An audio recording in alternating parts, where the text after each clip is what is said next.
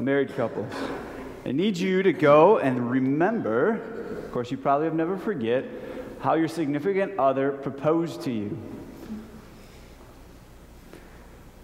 Because, right, proposal, right, has normally a comedic sense. It has the ability of accepting, of pursuing, of acceptance, and then a continuation into sharing the love.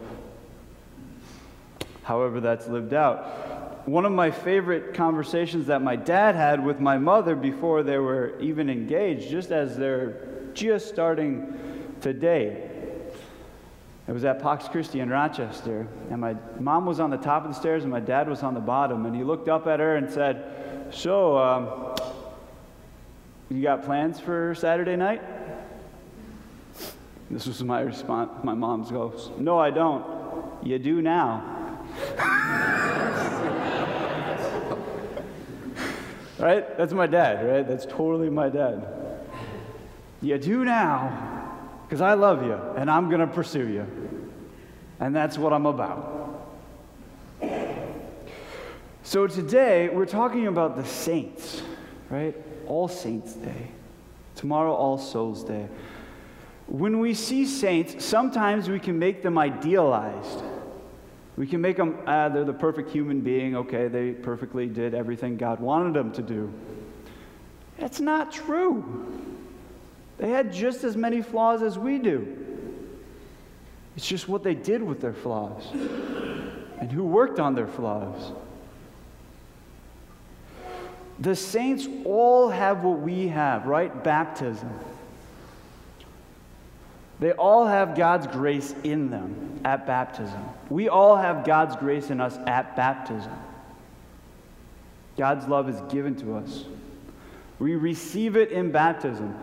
The second in part, and this is back to that engagement, is it's one thing to receive, and it's an entirely different thing to accept. Right? I can receive something, but I can also reject it. Right? Even in me, like walking away with some present, right? Oh, I don't really want it, but I'll take it.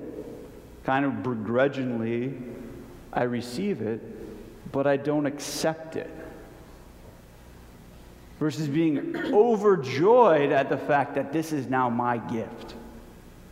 This is now God's love for me, and I've experienced it, and I know it, and if I haven't, I'm going to ask for it, and I want to accept it. That's what the saints do. That's what you and I are called to do, is to accept this radical love of God. How radical?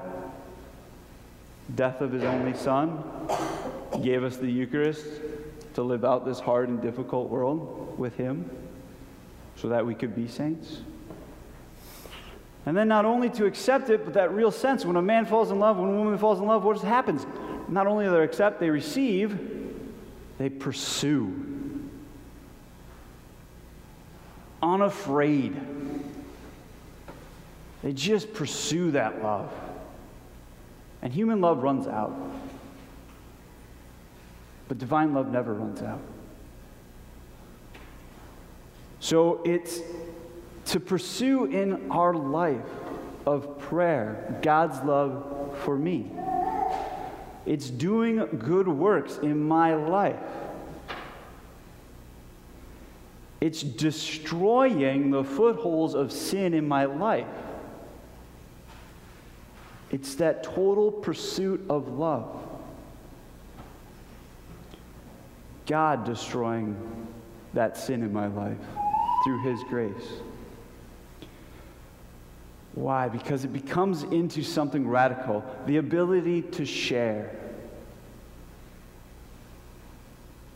Only as you can share. If you look through the litany of saints throughout all of time, Every single one of them is different and unique and did something radical with their life, following God. Just have to do this plug. This whole idea with, especially like this onset of yoga, of becoming one with, I don't know, that whole thing makes us, our uniqueness, die. I'm just becoming one into this blah. That's not what God's calling us to. God's very much concerned about our purpose in our life and what we can do. We don't want to become one. We want to become more individual the more God loves me and the more I give it away. Because that's how different He created me to be. So that the world could be loved in my situation, in my life. And that sharing, and this is the important part of what we're sharing, we're not only sharing ourselves, but we're sharing God's love through us. Right? So the more junk that I have, we can look at a glass window. The more junk that I have in myself, the more God's gentle love is not going to get through to the other person.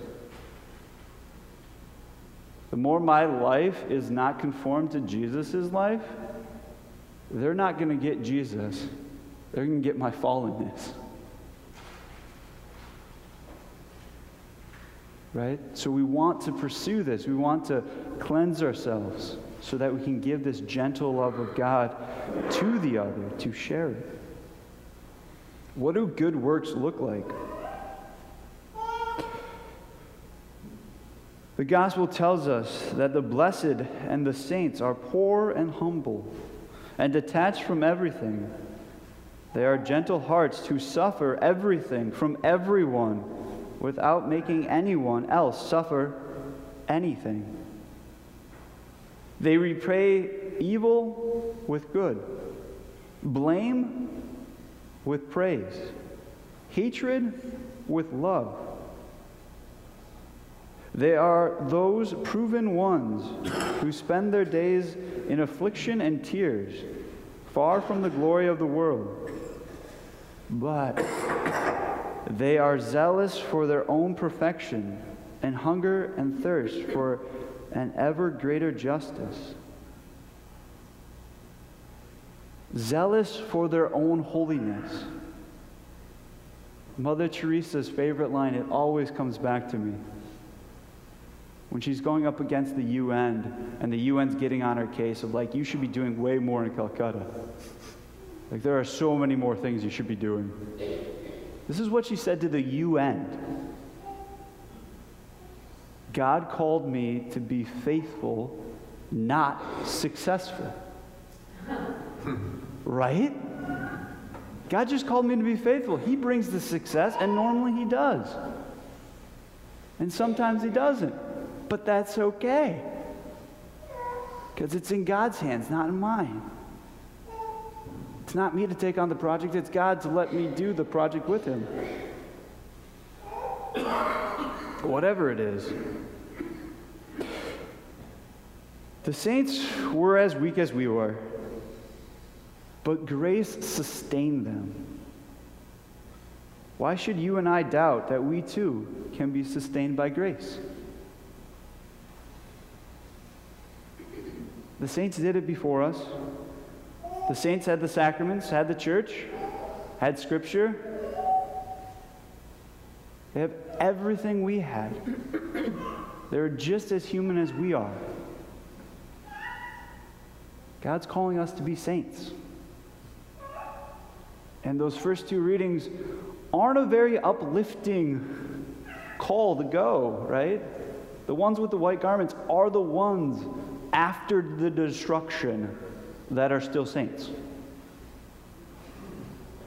It's not an easy road, but it can be a graceful road, full of grace. Be full of it. It's not easy, but it's graceful because God's working through us in whatever it is. So, lastly, just to sum up that, right? So, we're called to we have received, if we're baptized, we have received God's love. We are called to accept God's love. We are called to pursue God's love and to share God's love. And what more radical way we could do that than celebrating the Eucharist? Receiving, accepting, pursuing, and sharing it with one another. And just one more thing that the Lord's, uh, I'm going to share. In the Old Testament, the sacrifice, right? Now we get so much focused on the death, but the sacrifice, right? When you lose blood, you lose life. But when you give blood, you give life, right? So Jesus gives us his life in us in the sacrament of the Eucharist. He gives us his life. We're part of his death, but he gives us concretely his life.